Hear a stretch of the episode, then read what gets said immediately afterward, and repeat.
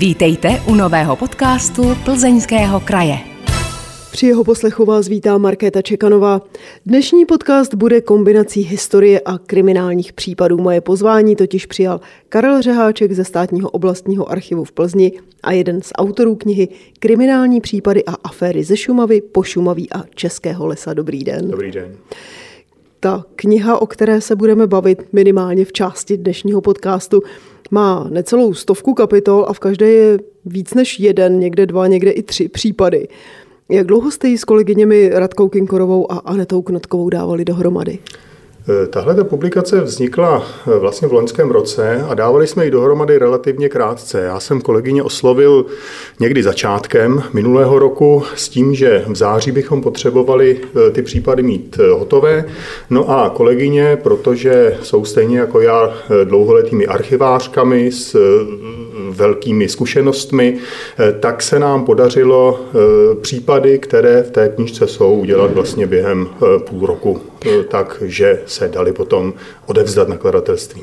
Použili jste tam všechny, které jste měli k dispozici, které jste našli, nebo jste vy ještě dělali nějaký výběr toho nejzajímavějšího? Samozřejmě selekci jsme dělali, je to nutné z mnoha důvodů, jednak eh, autocenzurní selekci a jednak potom také do toho samozřejmě zasahovalo i nakladatelství, vydavatelství, které eh, případně nás usměrňovalo trošku, takže těch případů je samozřejmě daleko víc. Jak bohaté jsou vůbec tyhle kriminální archivy, se kterými jste pracovali? Eh, jsou to trestní spisy krajských a okresních soudů, takže je tam, dalo by se říct, nepřeberné množství případů. Eh, my se o eh, ty spisy eh, krajských a okresních soudů, v našem případě krajských soudů v Plzni, Klatovech a Chebu a okresních soudů vždycky podle té dané oblasti, na kterou se zaměřujeme, tak my se o ně staráme desítky let, takže těch případů jsou tam stovky tisíce, ale pochopitelně ne všechny jsou publikovatelné a ne všechny jsou taky pro čtenáře zajímavé. Byl tam nějaký, který vy osobně třeba jste měl rád nebo vás něčím zaujala, nakonec se do knížky nedostal? Já všechny případy, které jsem chtěl, aby se tam dostali, tak jsem si prosadil a dostali se tam. Takže já jsem nad spokojený v tomhle případě. Co pro vás mělo právě tu hodnotu? Proč jste trval na tom, že tenhle zrovna tam musí být? Byla to nějaká unikátnost nebo naopak, že to byl případ typický pro nějaký segment, řekněme, trestné činnosti té doby? Já bych řekl, že to je možná kombinace obou těchto těch přístupů, protože eh, my jsme se snažili, aby ty příběhy eh, nebo ta knížka byla co nejpestřejší, co se týče těch eh, případů. Aby tam nebyly jenom vraždy, aby tam nebyly jenom eh, takové surové mordy, ale aby eh, vlastně ta publikace zachycovala tu společnost v celé šíři, v celém jejím rozsahu, aby zachycovala život takový, jaký byl. Takže my jsme se snažili, aby byly ty příklady typické, no a samozřejmě, aby ty případy zaujaly diváckou, čtenářskou veřejnost. To znamená, mně se třeba strašně moc líbil případ, kdy Eh, cikánská eh, dívka vykradla vilu eh, klatovského advokáta, vlivného advokáta Hostaše, což bylo strašně zajímavé nejenom tím, že se ten čin stal, ale i její reakcí na to, když se dozvěděla, jakou ty skvosty, které si odnesla, mají hodnotu. Ona, a to je zase strašně zajímavé pro tohleto etnikum, ona se zachovala naprosto podle mého názoru netypicky. Ona část těch věcí, které ještě nestačila prodat, poslala zpátky s omluvou, že nevěděla, že to má takovou hodnotu, že to má takovou cenu. Takže eh, to si myslím, že je strašně krásný případ toho, eh, proč eh, vlastně jsme si vybírali takové případy, jaký jsme si vybírali. Často míváme tendenci si minulost a naše předky nějakým způsobem idealizovat, říkat, že tehdy a tehdy bylo líp a to by se tehdy a tehdy určitě nestalo. Skrze příběhy s kriminální zápletkou se toho o předcích a o minulosti dozvídáte určitě mnohem víc než z jakýchkoliv jiných zdrojů. Co jste se dozvěděl vy? kromě třeba tady toho příběhu? Já jsem se dozvěděl to, že zase e, společnost se tak moc nemění, lidé se tak moc nemění e, a e, že životy, které žili před 100 mm, dvěma lety, se zase zas tak moc od těch našich neliší. Vraždilo se vždycky, kradlo se vždycky. Možná je tam rozdíl v tom, že co jsem třeba zaregistroval já, tak orgány činné v trestním řízení, respektive četníci, policisté neměli možná až takovou práci s dokazováním, jako mají třeba dnešní, protože, jak jsem říkal, oni se ti pachatelé většinou přiznali celkem bezbolestně na první dobrou. Možná, že v tom byla i trošku jiná výchova, možná, že v tom byla i trošku na víra, kterou třeba, nebo ve které oni žili, že prostě ano, přestoupili něco, věděli, že musí přijít trest a možná, že se jim i chtělo ulevit na svědomí, takže zdaleka neměli asi takovou práci s prokazováním, s dokazováním, jako mají kriminalisté třeba dneska. To jsem se chtěla zeptat, jestli jste tam vysledoval nějaký vývoj lidského svědomí v těch staletích, protože knížka zachycuje případy od začátku 17. do poloviny 20. století, to je 250 let. Ano. Eh, já bych řekl, že jo, že eh, ty trestné činy se páchaly eh, tehdy, možná, že se páchají ze stejného důvodu i dneska, až v situaci, kdy už nebylo jiného zbytí. Jo? To jsem si říkal vždycky, když jsem rekonstruoval ten příběh, ti lidé vlastně neměli jinou volbu, jinou možnost. A jak je to u Dostojevského zločin a trest, oni věděli, že když přestoupí to přikázání, ať už přikázání přikázání boží nebo přikázání společenské, takže je ten trest bude čekat. A oni se tomu nebránili. To je strašně zajímavá věc. Oni potřebovali vyřešit situaci, do které se dostali, ale zároveň věděli, že za, tu, eh, že za ten čin eh, budou muset nést následky a budou muset nést trest. Nevím, jak je tomu dneska. Eh, myslím si, že dneska je to složitější v tom, že lidé ten trest prostě asi tak často nést nechtějí. To jsem si právě všimla, když jsem četla tu knížku, že tam jsou hodně často třeba příběhy těch opravdu velmi chudých lidí, kteří se dostali do nějaké situace a měli pocit, že to nevyřeší jinak než Přesně tím tak. trestným činem. Co se vám hnalo hlavou, když jste tyhle ty případy četl. Bylo to jenom to, co jste říkal jako suše, že jste pochopil, že neměli jiné východisko, nebo jste přemýšlel nad tím, jestli se mohli zachovat jinak, jestli mohli někoho požádat o pomoc, jestli měli nějakou jinou cestu? Samozřejmě, že jsem to vždycky srovnával a můžu vám říct, že jsem to srovnával zejména v případech, kdy vraždili ženy. Eh, kdy vraždili ženy, protože se dostali do tak bezvýchodné situace, že v tehdejší společnosti jinou možnost neměli. Eh, žili s tyranem. Eh, dneska by to asi bylo úplně o něčem jiném. Dneska by se přece jenom z toho tyranského prostředí dostávali s nás, ale oni byli tehdy, nebo oni byli tehdy na tom tyranovi i ekonomicky závislí. Oni v podstatě jinou možnost než ten otrušník nebo něco podobného a dát mu ho do jídla neměli. Takže to, že vraždili, to, že zabíjeli, tak tím vlastně e, zachraňovali sami sebe. Oni neměli jinou možnost, buď a nebo. Ubrání se člověk tomu, aby soudil nad takovým příběhem? Historik by se měl snažit nesoudit, ale e, faktem je, že v tomhle případě nebo v těchto těch případech e, vždycky musíte e, o té vině i trestu a i o těch alternativách, které lidé měli nebo neměli přemýšlet. Takže já si myslím, že to tak úplně nejde. Čtenáře možná při čtení těch příběhů zarazí i výše trestů, se kterými tehdy ty soudy pracovaly, která byla dramaticky jiná než dneska. Můžeme ve stručnosti nějak v kostce tady na mikrofon přiblížit, jak velké byly tresty před stolety, dvěma lety, kolik mohl vyfasovat pachatel za vraždu, za krádež, za to, že někomu zapálil statek a podobně? Eh, ono je to vždycky o těch okolnostech toho případu.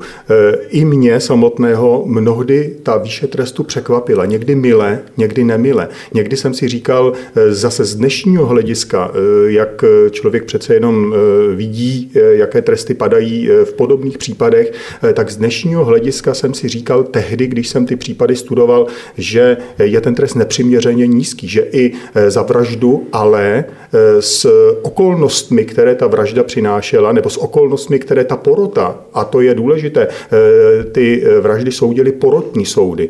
Ten soudce z povolání měl takové mantinely, kterému ta porota nastavila. To znamená, že pokud porota se z nějakého důvodu rozhodla, že ten čin se sice stal, ale že tam jsou takové polehčující okolnosti, které mu svědčí, tak už ten soudce neměl možnost takový, takový velký trest nebo takový přísný trest vydat. Takže někdy se za vraždu paradoxně dostalo pár měsíců nebo nižší jednotky let.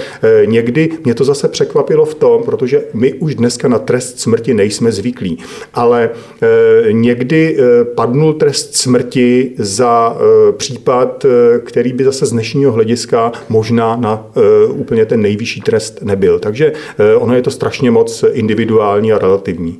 Ty hrdelní zločiny soudila výhradně porota? Ty hrdelní zločiny soudila výhradně porota, ano. Tam šlo o to, aby to nemohlo být zneužitelné, že nejde uplatit celou porotu třeba? Eh, tam, tam šlo spíš o to, aby se asi postihly všechny okolnosti toho případu. Eh, a ta porota byla laická. Ta porota byla složena z eh, normálních běžných občanů, kteří jako dneska to máme v těch diskuzních fórech, mají na všechno nebo měli i tehdy na všechno svůj názor. A ten soudce byl tím názorem vázaný. Ten, ten soudce také nežije ve slonovinové věži, není úplně odtržený od reality, někdy se sice může dostat do situace, kdy třeba úplně nerozumí tomu životu takovému, jaký je. Eh, proto ta porota eh, v případech, kdy hrozilo, že by ten eh, čin mohl být kvalifikovaný skutečně tím nebo potrestaný tím nejtěžším trestem, tak ta porota tam byla takový podle mě regulátor té slepé spravedlnosti nebo té, té úplně nejspravedlnější spravedlnosti a ta porota měla asi tu slepou spravedlnost nějak vyvažovat. Takže si to můžu opravdu představit jako těch 12 rozhněvaných mužů. 12 rozhněvaných mužů eh, v, v době, o které tahle ta publikace eh, nejvíce pojednává, to znamená o meziválečném Československu, už i eh, někdy nějaké ženy v té porotě byly. A byli to lidé, kteří měli nějaké alespoň právnické minimum nebo vůbec žádné právnické vůbec vzdělání? Žádné právnické vzdělání neměli. Byli to skutečně takzvaní soudci z lidu nebo porota z lidu složena. Posloucháte podcast Plzeňského kraje. Jeho hostem je Karel Řeháček a povídáme si o kriminálních případech, které se odehrály před 100 a více lety v západočeských horách. Vy jste nebo spolu jsme se teď bavili o knížce Kriminální případy a aféry ze Šumavy po Šumaví a Českého lesa, ale vy jste těch knížek podobných už napsali víc, takže pojďme je teď ve stručnosti představit, abychom věděli, co předcházelo téhleté knize. My na těchto knížkách eh, spolupracujeme a velice rádi spolupracujeme s plzeňským nakladatelstvím Starý most. A eh, už historicky, já bych řekl dokonce od vzniku toho eh, nakladatelství, tak se traduje spolupráce mezi tím nakladatelstvím a naším archivem nebo všemi plzeňskými archivy, protože nakladatelství Starý most začínalo těmi publikacemi Plzeň ve fotografii, Škodovy závody ve fotografii, no a protože náš archiv, státní oblastní archiv Plzni je vlastně dědicem archivu eh, škodových závodů nebo získal eh, veškeré archiválie, které archiv škodových závodů měl, eh, tak pochopitelně Starý most spolupracoval už historicky s naším archivem. Jenže to bylo vždycky tak, že si vybral fotografie, že si vybral třeba, dejme tomu, nějaká data a ty publikace si dělal víceméně sám nebo s, ve spolupráci s Ladislavou Nohovcovou, s Vladislavem Krátkým, s našimi s našimi kolegy. Eh, od roku 2017 jsme najeli trošku na jiný eh, model spolupráce, eh, kdy se začínáme prezentovat mnohem více my jako archiv. Takže my jsme s nimi zahájili spolupráci, jak jsem říkal, v tom roce 2017 tím, že jsme vydali publikaci 100 zajímavostí z plzeňských archivů, tak, abychom se otevřeli veřejnosti, abychom představili plzeňské a nejenom plzeňské veřejnosti to, co zajímavé zajímavého mohou plzeňané a mimo plzeňané v plzeňských třech plzeňských archivech, našem archivu, archivu města Plzně a podnikovém archivu plzeňského prazdroje najít. Takže tím to všechno začalo.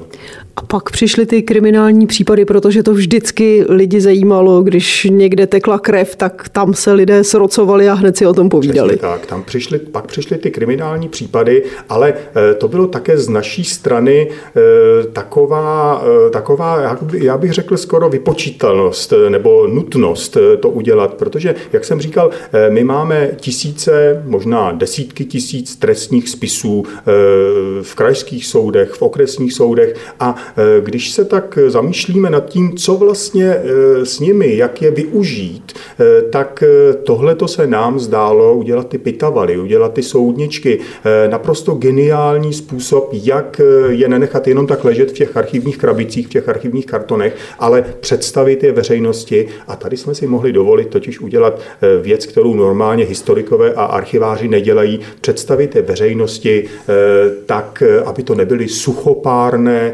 texty, sice opoznámkované s poznámkami pod čarou, odborné texty, které ale veřejnost, širší veřejnost moc nezajímají, ale aby si tady každý, i ten, kdo není vzdělaný v historii, tak aby si tady každý mohl najít skutečně něco zajímavého, něco svého. Takže tady jsme se trošku vyřádili a nás to hrozně bavilo. Nakolik jste si mohli dovolit popustit úzdu fantazii a rozvinout to literárně? A nakolik jste se museli držet jenom těch suchých faktů? Suchých faktů jsme se museli držet vždycky. Ty naše příběhy nikdy z logiky věci nemohly z těch suchých faktů nikam odejít. Ale mohli jsme si dovolit třeba jiný styl psaní. Mohli jsme si dovolit ne ten výkladový, typický pro odbornou práci, nebo ten odborně popisný styl, ale mohli jsme si dovolit více beletrizovat. Takže to, bylo, to byla jediná věc, kde jsme si mohli dovolit popustit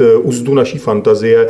Jinak můžu garantovat, že skutečně veškerá fakta, která jsou v těch příbězích uvedená, tak vycházejí z reality a tam jsme si nemohli pochopitelně dovolit přibarvovat vůbec nic. Nemrzí vás to? Ne, ne, ne, ne, ne, ne, mrzí. Já mám ohromný respekt k pramenům. Já, my jsme pořád ještě odchovaní těmi osvícenci, tom ad fontes je důležité pro nás tohleto. A já mám ohromný respekt k pramenům a já bych je nechtěl měnit. Neměl jste ambici zpracovat z něčeho třeba román, scénář pro film nebo televizní seriál? Víte, že měl a možná ještě pořád mám, ale to pořád není nic proti tomu, co jsem tady říkal. I scénář pro román nebo pro televizní seriál eh, může eh, vycházet z reality. A je to dobře, když vychází z reality.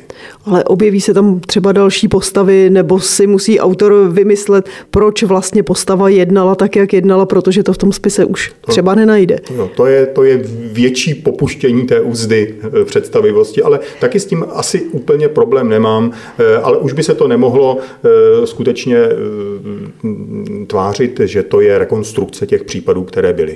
V těch případech jsou plná jména, to jsou skutečná jména těch pachatelů a obětí. Ano, to jsou skutečná jména, právě proto jsme si nemohli dovolit zpracovávat případy mladé. Protože e, zákon na ochranu, na ochranu osobních e, údajů, všechny, všechny ty formy GDPR a tak dále, e, tak ty samozřejmě znemožňují publikovat osobní nebo citlivé údaje žijících osob. Ale v našem případě nebo v našich případech už byl ten časový, nebo už byla ta čas, časová vzdálenost od dneška tak eh, dlouhá, že tam jsme si mohli dovolit eh, právě publikovat i eh, ty osobní údaje, i, i ta jména. Nicméně může se stát, že někdo otevře knihu a teď se tam dočte, že praprastrýček někoho zavraždil a podobně. Setkali jste se s něčím takovým? Ne, s tím letím jsme se nesetkali ani na těch besedách, které jsme měli eh, možnost absolvovat eh, se čtenáři, tak se nic takového nestalo, ale eh, to, že se může stát to, že tam někdo najde nějakého svého předka, už se mě potvrdilo, protože v jednom z těch případů právě z téhle poslední knížky jsme se dostali na prapředky, respektive na prarodiče pana současného senátora, ale hlavně skvělého kardiochirurga Jana Pirka. A já jsem pana profesora Pirka kontaktoval, chtěl jsem si ověřit, jak to tedy s tou jeho rodinou bylo a on mě potvrdil, že skutečně jsou to jeho prarodiče, ale že o tomhle příběhu vůbec nevěděl, takže tím byl velice překvapený, ale můžu vám říct, že byl velice příjemně překvapený, protože pochopitelně jeho eh, prapředci nebyli na straně těch, eh, těch vrahů, ale byli spíše na té straně, eh, na té straně těch poškozených. Takže bylo to takové neutrální, řekl bych. Prozradíme, který je to příběh? Je to příběh z Nemanic, je to příběh z Horšovsko-Týnska, tedy nebo z Domažlického okresu dnešního a jednalo se o to, že Pirkovi měli v Nemanicích letní byt, na ten letní byt jezdili, protože ten předek pana profesora Pirka byl stejně jako pan profesor Pirk také lékařem, pražským lékařem a e, jim se stalo to, že si najali služku, e, která byla těhotná, nechtěla to přiznat, no a e, bohužel porodila, bohužel to dítě po porodu zahubila. Takže tohle to se stalo přímo v tom jejich domě a potom se to pochopitelně vyšetřovalo a takže rodina Pirkova byla také součástí toho celého procesu. A kdyby se stalo, že tam někdo najde nějakého svého prapředka a teď se mu nebude pozdávat, že ten pradědeček je tam líčený jako vrah, co by měl dělat? Má to u vás reklamovat? Nebo? To je vždycky složité. Může se přijít podívat na ten trestní spis, který mu, který mu předložíme a e, pokud i on na tomhletom základě zjistí, že jeho pradědeček byl skutečně tím vrahem, tak se s tím asi nedá dělat vůbec nic. Ale to jsou příběhy ze Šumavy po Šumaví a Českého lesa. Tam bude asi velké množství lidí, kteří už dávno na území České republiky nežijí, protože to byla německá menšina, předpokládám. Ano, ano samozřejmě. I to je také docela dost důležitý eh, faktor, ale eh, jsou tam zase i většinově české oblasti, Klatovsko, třeba Domažlicko samotné, takže eh, tam se skutečně může stát to, že někdo někoho ze svých předků najde. Jak velkou roli vůbec v těch případech hrálo to, jestli je někdo Čech nebo Němec, nějaká tahle národnostní otázka? Objevovalo se to tam? Ne, ne, ne, tady vůbec v tomhle případě. Mě už se na to někde ptali, jestli jsme tam třeba dávali případy e, z odsunu poválečného nebo z té těsně poválečné doby po roce 1945, protože pochopitelně tam se stávaly nepříjemné případy také, jak na straně tedy Němec německé menšiny, tak na straně české většiny eh, také tam docházelo k eh, vraždám, také tam docházelo i k celkem bestiálním záležitostem, eh, ale my jsme chtěli tu politiku z téhle publikace úplně vymítit, takže tyhle ty případy jsme tam nedávali, protože si myslím, že tyhle ty případy mají být zpracovány skutečně jako seriózní historická záležitost a ne bulvárně v podstatě nějakou takovouhle podobnou publikací. Chystáte něco podobného? Eh, já zrovna eh, loni jsem vydal svoji vlastní publikaci, skoro 500 stránkovou, Němci na Plzeňsku 1945 až 1955 a tam těle těch případů mám eh, celou řadu, takže eh, ty už jsou popsány historicky. Protože mě tohle evokovalo knihu Zdivočelý kontinent, která právě zachycuje tu bestialitu, která se rozprostřela po celé Evropě po roce 1945, respektive po konci druhé světové války. A byl by to možná zajímavý střípek do téhle té historie, o níž se příliš nemluví. Takže my už tady Plzeňsko, nakonec i Karlovarsko, protože podobnou knihu jsem vydal před lety i o Karlovarsku, tak my už je zpracované historicky máme. Ale jak říkám, nechtěl jsem toho zneužívat eh, k bulvarizaci, protože si myslím, že eh, tohle to je eh, veskrze vážné téma a nemělo by se dostávat do knížky společně s otravami krysím jedem. Když se vrátíme tedy ke knize Kriminální případy a aféry ze Šumavy po Šumaví a Českého lesa, v řadě, k řadě těch případů je tam i doprovodný obrazový materiál. Třeba v kapitole Na vlastní nebezpečí jsou fotografie z tragédií na stavbách nebo v lomech. V kapitole Domníval jsem se, že se nic zlého nestane je fotka ohořelé zdi mlína nebo nákres chyb při neoprávněné rekonstrukci domu. Jak na vás tyhle materiály, tenhle autentický dotyk toho, co se stalo, působili, když jste si zároveň četli ten příběh s tím smutným koncem?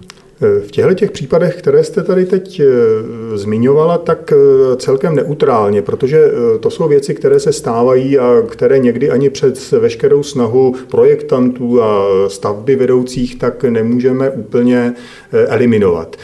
Stávají se pracovní úrazy, to je realita. Tohle to všechno, vlastně typ pracovních úrazů byl stejně jako všechny ty ne, všechna ta neštěstí, ke kterým docházelo ve mlínech, ke kterým docházelo umlá, umlácení obilí, žentoury a tak dál. To bylo skutečně velice nebezpečné a já si myslím, že se přes veškerou osvětu a přes veškeré snahy o to, aby k tomu nedocházelo dneska i v současné době dostáváme poměrně často k situacím, kdy se něco takového stane. Takže to mě zase tak hrozné nepřipadalo.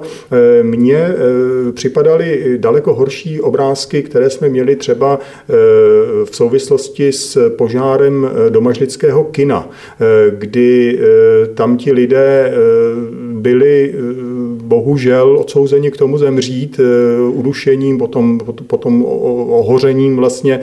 Takže tohle to mě zasáhlo více, protože tam si člověk přece jenom říká, Eh, se mohlo udělat něco jinak a nemuselo k tomuhle tomu dojít, protože dneska v dnešní době už se s tím zase tak často nesetkáváme, aby hořelo někde kino. Eh, nebo mě eh, velice zasáhly a tady se musím přiznat, že tady moje autocenzura musela zafungovat případy vražd dětí. Tak tam pochopitelně v těch trestních spisech ty fotky jsou také, ale tam už to bylo moc Eh, je publikovat. Eh, tam už to bylo skutečně i o eh, nějaké etice práce historika, archiváře nebo o svědomí toho konkrétního člověka. Takže tyhle ty, ty skutečně velice nepříjemné obrázky, které mě zasáhly vnitřně, protože sám jsem otec dvou dětí, tak ty jsem do, toho, do té publikace nedával. Jel jste se někdy podívat na nějaké místo, kde se odehrál ten který příběh, který jste zrovna zpracovával? Já bych řekl, že cíleně ne. Eh, oni mě to moji kolegové vytýkají hodně často, protože já píšu o hodně lokalitách eh, ve svých publikacích, ale nikdy se tam nejezdím podívat. Ale vzhledem k tomu, že jsem rodák z Domažlic, tak pochopitelně spoustu těch lokací, o kterých jsem tam psal, znám. Takže kino Průboj v Domažlicích, právě ten požár toho kina Průboj samozřejmě znám, protože jsem v Domažlicích i studoval na gymnáziu, takže Eh, všechny tyhle ty záležitosti eh, znám, eh, tak něco jsem něco jsem znal, aniž bych tam musel speciálně kvůli tomu jezdit. Posloucháte podcast Plzeňského kraje. Jeho tématem jsou historické kriminální činy, zločiny a přečiny a s hostem Karlem Řeháčkem si povídáme nejen o knize Kriminální případy a aféry ze Šumavy po Šumaví a Českého lesa. My už jsme se tady dotkli těch poválečných let, ta tam ještě trošku zachycena jsou. Jsou tam případy převaděčů, kteří pomáhali přes hranice lidem po roce 1945. To jsou tedy případy, které jste nespracovával vy, ale vaše kolegyně Radka Kinkorová. Nicméně Působily na vás tyhle příběhy stejně, jako když jste četli o služkách, které v roce, nevím, 1800 zabili své novorozené dítě, nebo se tyhle novější dějiny člověka dotýkají jinak? Dotýkají se člověka jinak z, právě z toho důvodu, o kterém se tady mluvil, že jsem já sám nechtěl ty poválečné eh, věci tam moc dávat, protože eh, tady už se z těch eh, služek, které se třeba vdali třikrát, tak se najednou stává politika. A je to věc, která si myslím, že není úplně vhodná pro tenhle ten typ toho zpracovávání. Já jsem neměla na mysli úplně, jestli vás jako historika, archiváře novináře se to tak dotýká, ale vás jako člověka. Asi odpovím eh, stejně. Ano, samozřejmě, že to vnímám jinak. Já to vnímám jinak. Eh, stejně tak jako člověk vnímám jinak i tu bestialitu toho poválečného odsunu. Eh, víte, my jsme v publikaci, kterou jsme vydávali před dvěma lety, vlastně v takové starší sestřičce těchto těch kriminálních případů a příběhů ze Šumavy, tam jsme se zaměřovali na Plzeňsko, na Plzeň, Plzeň, jich Plzeň, sever, Rokycany, na, tohleto, na, na tuhletu oblast v okolí Plzně a e, tam jsme ještě spolupracovali na vydání té publikace i s novináři, e, kteří tam zpracovávali novodobé případy. A popravdě řečeno, my historikové pochopitelně to ad fontes, to k pramenům, to, to, to důležité pro nás, tak my vycházíme pozitivisticky z toho, co v těch pramenech stojí. Pokud k tomu danému problému ještě prameny nejsou, ještě nejsou zpřístupněné, ještě leží na soudech, ještě dlouhou, dlouhou dobu budou ležet na soudech, tak je to pro nás taková, takové území nejisté. Protože pochopitelně i ty naše soudy, ty naše výsledky bádání jsou tím ovlivněné, protože hledáme pravdu a ano, nevíme vůbec, jestli jdeme po správné stopě. Takže my už jsme tady v té nové publikaci nechtěli právě jít moc do současnosti, my jsme nechtěli tu, ty dějiny současnosti, to Zeitgeschichte, moc, moc v té publikaci rozvíjet, protože jsme si vědomi toho, jaké to má limity. Takže i proto jsme už nespolupracovali s těmi novináři a proto jsme si udělali tu publikaci my jako historikové archiváři sami našimi metodami z našich pramenů, na které se můžeme spolehnout. Už tam ta fabulace a ta spekulativnost moc není. A právě čím jsme blíž k současnosti, takže to období po roce 1945 neříkám, že není prameně podchycené už, neříkám, že není prameně doložené, ale pořád ještě třeba ty dlouhé lhuty, než vůbec ty archiválie můžou začít vypovídat, jsou limitem toho, že se nemusíme úplně vždycky dobírat té pravdy, která je asi relativně objektivní. Takže i proto. Po jak dlouhé době se tyhle ty soudní archivy otevřou? Eh, podle toho, kdy vlastně ten spis eh, je ukončen. Eh, pokud je to spis z 50. let, který se ale v době rehabilitací soudních a mimosoudních rehabilitací v 90. letech dostal zpátky na soud, je součástí nějakého rehabilitačního spisu, tak už se na něj pohlíží jako vlastně na novou záležitost. No a tam máme desítky let trvání toho, než se k ním dostane veřejnost nebo i historie historická veřejnost. Eh, jsou nejdříve na soudech, potom v rámci skartačního řízení se dostanou do archivů. 50 let? Klidně.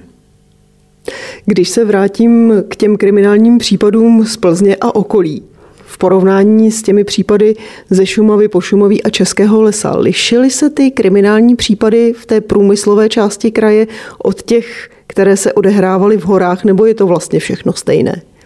Já bych eh, asi žádný eh, větší rozdíl neviděl. Možná, že eh, třeba hm, v té plzeňské knížce je více dopravních nehod nebo nehod, které jsou spojeny s průmyslovým charakterem toho města, ale to jsme tady před chviličkou říkali, to jsou pracovní úrazy. Takže ano, pracovní úrazy, snaha třeba za první světové války nemuset narukovat na frontu, to znamená nechat si píchnout nějakou tu injekci, která pak vedla ale k, buď to k invaliditě nebo ke smrti, eh, tak to bylo spíš typické pro to městské prostředí, eh, ale eh, když jsme tam mluvili, nebo když jsme tam psali o výstavbě třeba šumavských elektráren vodních na Vidře, na Srní, tak tam docházelo k velkým neštěstím pracovním také. Takže já bych úplně neviděl žádný zásadní rozdíl mezi městem a venkovem.